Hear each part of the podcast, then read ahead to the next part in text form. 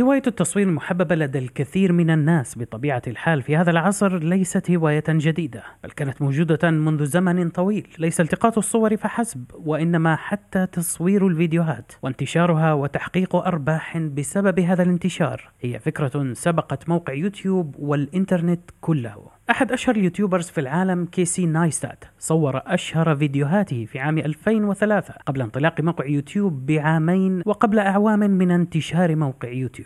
قصة الفيديو هي أن كيسي اشترى جهاز آيبود من شركة أبل، آيبود مشغل الموسيقى والصوتيات الشهير، ثم فوجئ بعد أن ضعفت بطارية الجهاز أن أبل لم تكن تبدل البطاريات، ما يعني أن الآيبود انتهى بانتهاء البطارية، وهذا الجهاز مثل بقية أجهزة أبل باهظ الثمن. كيسي صور فيديو انتقد فيه هذه المسألة وفضح شركة أبل التي غيرت سياستها لاحقا وطرحت برنامجا لتغيير البطاريات. الفيديو الذي نشر على أحد مواقع الإنترنت تداوله الآلاف عبر الإيميل وتطبيقات الدردشة المختلفة، وتلقفته لاحقا وسائل الإعلام، وتبعه بالطبع نجاح كبير لكيسي نايستات. لكن حديثي اليوم عن فيديو حقق انتشارا أكبر من ذلك بكثير قبل فيديو كيسي ب40 عاما، حين لم يكن هناك إنترنت أصلا. وإذا كان فيديو كيسي غير سياسة شركة أبل، فإن فيديو إبراهام زابرودر بطل هذه القصة غير سياسة أقوى دولة في العالم وسياسات الدول والحكومات الأخرى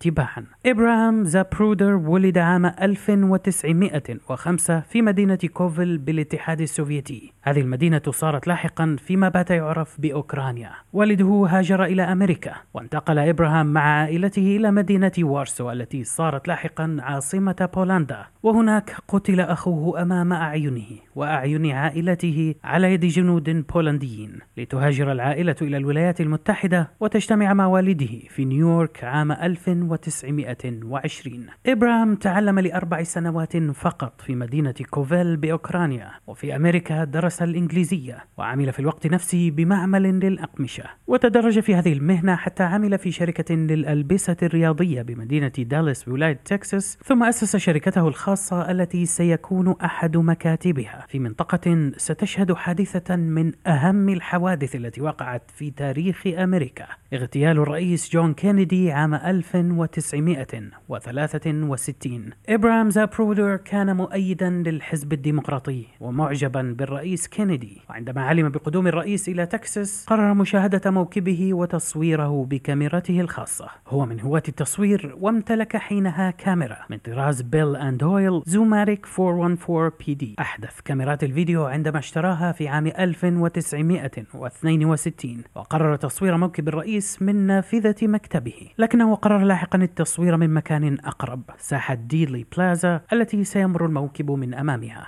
ولكن في صباح 22 من نوفمبر من عام 1963 عدل إبراهام عن رأيه بتصوير الموكب لأن الجو كان ماطرا، ولكن مع تحسن الجو أحضرت سكرتيرته ميرلين الكاميرا وساعدته في نصبها في ساحة ديلي بلازا، وبالفعل صور إبراهام مقطع فيديو لمدة 26 ثانية التقط اغتيال الرئيس جون كينيدي، ومنذ ذلك اليوم شهدت حياته تغيرا جذريا. فور حدوث إطلاق النار حزم زابرودر الكاميرا بمساعدة سكرتيرته وأسرع إلى مكتبه وسط الجلبة التي تلت اغتيال الرئيس، ووسط ذلك صادف مراسلا صحفيا لدى The Dallas Morning News الذي رآه وهو يصور. هذا المراسل كان يعرف عميلا في الشرطة السرية المسؤولة عن حماية الرئيس، وعرض على إبراهام أن يجمعه بهذا العميل، وبالفعل التقى الاثنان وذهبا إلى مكتب إبراهام، حيث وافق على إعطاء الفيلم للشرطة السرية لغرض التحقيق. كانت الأفلام في حينها حتى تشاهد بحاجة إلى معالجة بأجهزة خاصة. أخذ الفيلم إلى مركز لمعالجة الأفلام، حيث تمت معالجته ونسخ 3 نسخ إضافية منه. احتفظ إبراهام بالنسخة الأصلية وبنسخة أخرى، وأعطى نسختين إلى العميل في الشرطة السرية ليأخذها إلى واشنطن العاصمة. في تلك الليلة تسربت أخبار فيلم إبراهام زابرودر إلى عدد من الصحفيين، وتواصلت معه مجلة لايف التي طلبت لقاءه في صباح اليوم التالي، وخلال اللقاء طلبت من إبراهام مشاهدة الفيديو ونشر خبر عنه بمقابل مادي بلغ $50,000، تعادل اليوم أكثر من $450,000. وبالفعل نشرت المجلة خبرا عن هذا الفيلم الصامت الذي يستمر لست 26 ثانية و60 جزءا من الثانية، ويتكون من 486 فريم، أي 486 صورة متلاحقة. الأفلام كما نعرف عبارة عن صور متلاحقة تسمى بالإنجليزية فريم. لاحقا عرضت مجلة لايف شراء حقوق الفيلم من إبراهام مقابل 150,000 دولار، رغم أنها لم تكن محطة تلفزيونية ولم يكن في ذلك الحين إنترنت ولا مواقع لعرض الفيديوهات. 150,000 دولار تعادل اليوم 1,328,000 دولار. إبراهام وافق، لكنه اشترط عدم عرض الفريم رقم 313 الذي يظهر الطلقة القاتلة التي أصابت رأس الرئيس جون كينيدي. هذا الفريم أو هذه الصورة سببت لإبراهام كوابيس لم تفارقه حتى وفاته عام 1970. لنترك الفيلم لدقيقة ونتحدث قليلا عن حادثة الاغتيال. هذه الحادثة من أعجب الحوادث في تاريخ الحكومة الأمريكية، المليء بالحوادث العجيبة، من حيث أن هناك روايات متضاربة من مصادر حكومية مختلفة بشأنها. يمكن القول إن اغتيال الرئيس الأمريكي جون كينيدي عام 1963 كان مادة دسمة لنظريات المؤامرة والتحليلات السياسية وقصص الدراما والروايات، لدرجة أن استطلاعات الرأي التي جرت لقرابة 60 عاما ماضية وجدت أن تشكيك الأمريكان بالرواية الحكومية الرسمية للحادثة وصل في بعض الأحيان إلى 80%، أي أن غالبية الأمريكان في كثير من الفترات لم يقتنعوا بهذه الرواية. وحتى فيديو إبراهام زابرودر لم يحسم هذا الخلاف، وصار هو نفسه مادة دسمة لنظريات المؤامرة. الرواية الحكومية تقول إن اغتيال الرئيس كينيدي كان تصرفا فرديا. ما حدث هو أن الرئيس كينيدي أصيب برصاصتين، وحاكم ولاية تكساس جون كونلي الذي كان يجلس أمام كينيدي أصيب برصاصة غير مميتة. القاتل حسب الرواية الرسمية شخص يدعى لي هارفي أوزوالد، أطلق النار من مخزن كتب مدرسة مجاورة للشارع الذي مر فيه كينيدي، وبعد إطلاق النار فر إلى منطقة مجاورة صادف فيها شرطيا وأطلق عليه النار وأرداه قتيلا. اغتال الرئيس ثم قتل شرطيا ثم فر إلى مسرح دخله دون أن يشتري تذكرة. بعد أن لفت الأنظار وتم التبليغ عنه جاءت الشرطة وألقت القبض عليه. أوزوالد أنكر التهم المنسوبة إليه وقال إنها لفقت له لأنه نشأ في الاتحاد السوفيتي. المفاجأة أنه في أثناء نقل أوزوالد من سجنه إلى سجن المدينة أردي قتيلا، أطلق عليه النار الصاحب ملهى، قال إنه قتله حتى يريح زوجة الرئيس كينيدي من مشقة القدوم إلى محاكمته. وحتى تكتمل مكونات نظرية المؤامرة، قاتل القاتل واسمه جاك روبي توفي في السجن بسرطان الرئة بعد عدة سنوات وهو ينتظر المحاكمة. الرواية الرسمية إذن أن لي هارفي أوزوالد اغتال الرئيس كينيدي من تلقاء نفسه دون أن يتآمر مع أحد. بالعودة إلى إبراهام زابرودر مصور الفيلم الشهير، كما ذكرنا باع الفيلم لمجلة لايف مقابل 150,000 دولار، تبرع لاحقا منها ب25,000 دولار إلى أسرة الشرطي الذي قتله أوزوالد بعد أن اغتال الرئيس. وفي عام 1975، أي بعد 12 عاما على الاغتيال، أعادت المجلة الفيلم لأسرة زابرودر مقابل $1. قدمت الأسرة بعد 3 سنوات الفيلم لإدارة السجلات والأرشيف بالحكومة الأمريكية، وفي عام 1999 باعت حقوقه للحكومة مقابل $16 مليون. من غير المنطقي المبالغة في تقدير فيلم زابرودر من حيث حول اللقطة التي صورها. هناك الكثير من الأفلام والفيديوهات التي التقطت مشاهد مروعة من الحرب العالمية الثانية أو حتى مشهد صعود القمر، والتلفزيونات كانت موجودة قبل ذلك، لكن اغتيال رئيس أمريكي مسألة لا يمكن تخيلها في تلك الفترة. صحيح أن 3 رؤساء أمريكان تعرضوا للاغتيال، ولكن في ظروف مختلفة تماما. عندما اغتيل الرئيس الأمريكي إبراهام لينكولن في عام 1865، وبعده جيمس غارفيلد عام 1881، ثم ويليام ماكنلي عام 1901، لم تكن الولايات المتحدة كما نعرفها الآن، لم تكن القوة العظمى الأكبر في العالم، ولم يكن الرئيس الأمريكي نفسه يحظى بالمكانة التي يحظى بها الآن. في عام 1963 حين اغتيل كينيدي كانت الولايات المتحدة قوة عظمى انتصرت قبل سنوات في الحرب العالمية، وتملك من التطور الاقتصادي والازدهار المعيشي ما لم تملكه أي دولة في العالم في ذلك الحين. الخمسينيات التي تلت الحرب العالمية الثانية شهدت بناء الأحياء الفارهة التي ما زلنا نراها حتى اليوم في الأفلام والمسلسلات الأمريكية، وكان الأمريكان والعالم بأسره مدركين للمكانة الأمريكية، ومن هنا اكتسبت هذه اللحظة أهميتها، واكتسب فيديو زابرودر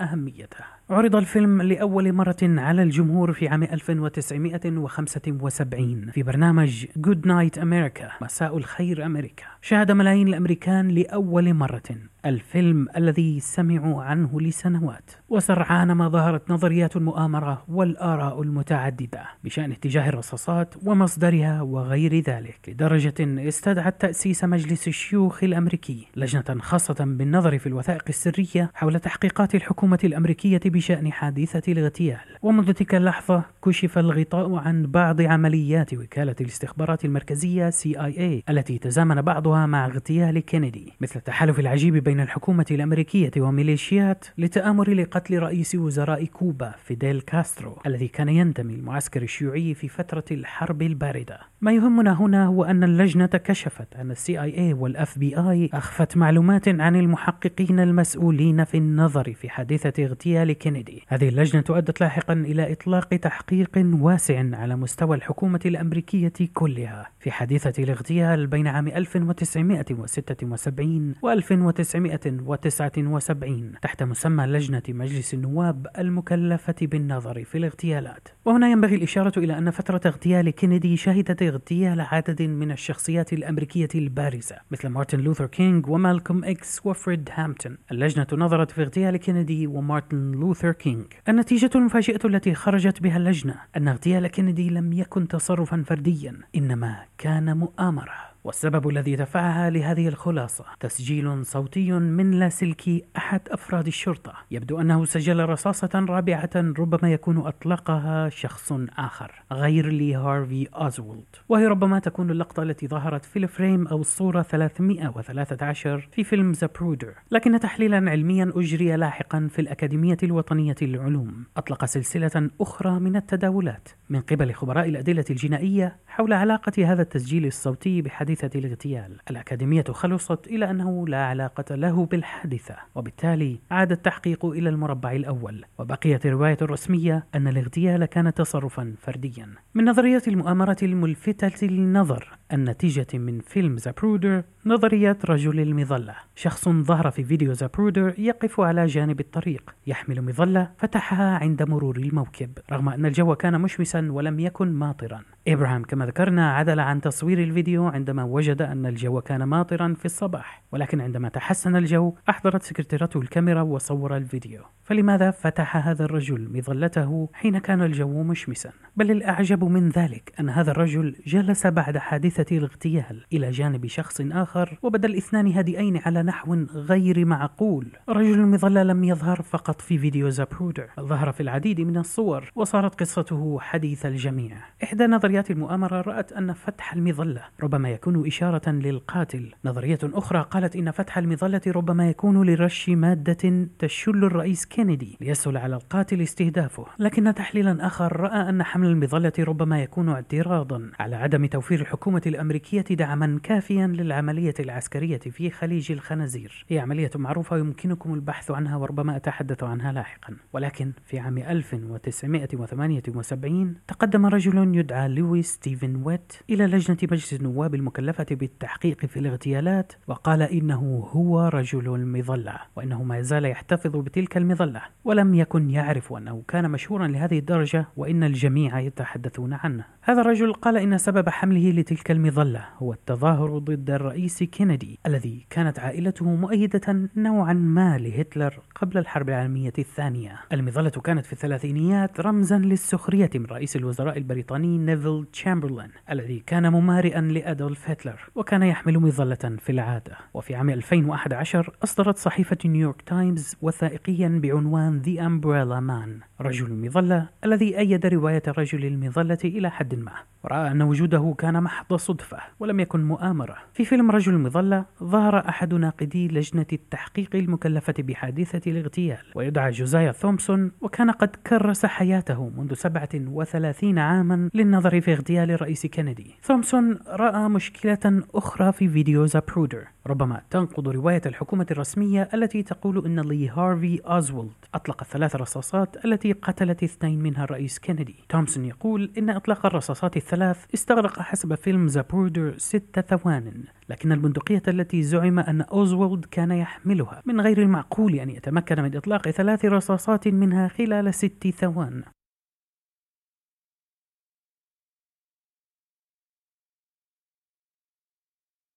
في عام 1991 بعد 28 عاما على حادثة الاغتيال، أنتج المخرج الأمريكي أوليفر ستون فيلما بعنوان JFK عن حادثة اغتيال كينيدي، أعاد فيه إلى الأذهان فيلم إبراهام زابرودر حين أظهر في أهم مشاهده عرض الفيلم أمام محكمة، بما في ذلك الفريم 313 الذي تصيب فيه الطلقة الغادرة رأس الرئيس الأمريكي، ليصدم العالم مجددا وتشتعل نظريات المؤامرة التي دفعت الكونغرس الأمريكي إلى إقرار قانون سجلات اغتيال الرئيس كينيدي لعام 1992 الذي أمر إدارة السجلات والأرشيف في الحكومة الأمريكية بجمع كل وثيقة متعلقة بحادثة الاغتيال من جميع أنحاء البلاد ووضعها فيما سمي مجموعة سجلات اغتيال الرئيس كينيدي في ولاية ميرلاند. قدر عدد هذه الوثائق بالملايين، وفي عام 1998 تقرر الكشف عن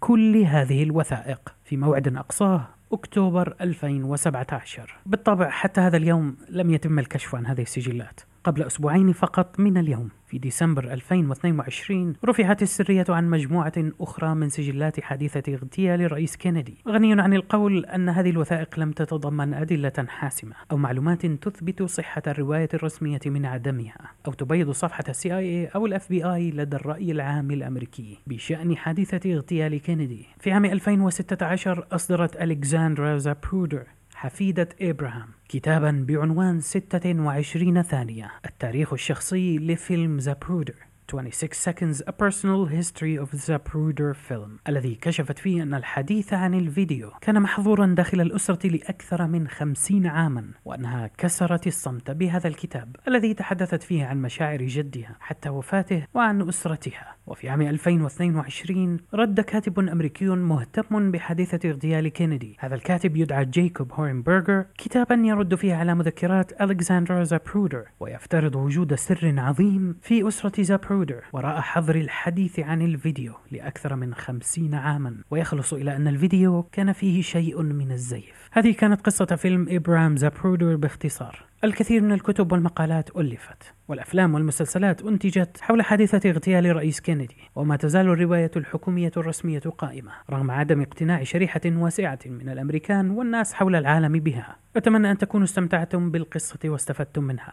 ألقاكم في فيديو آخر، إلى اللقاء.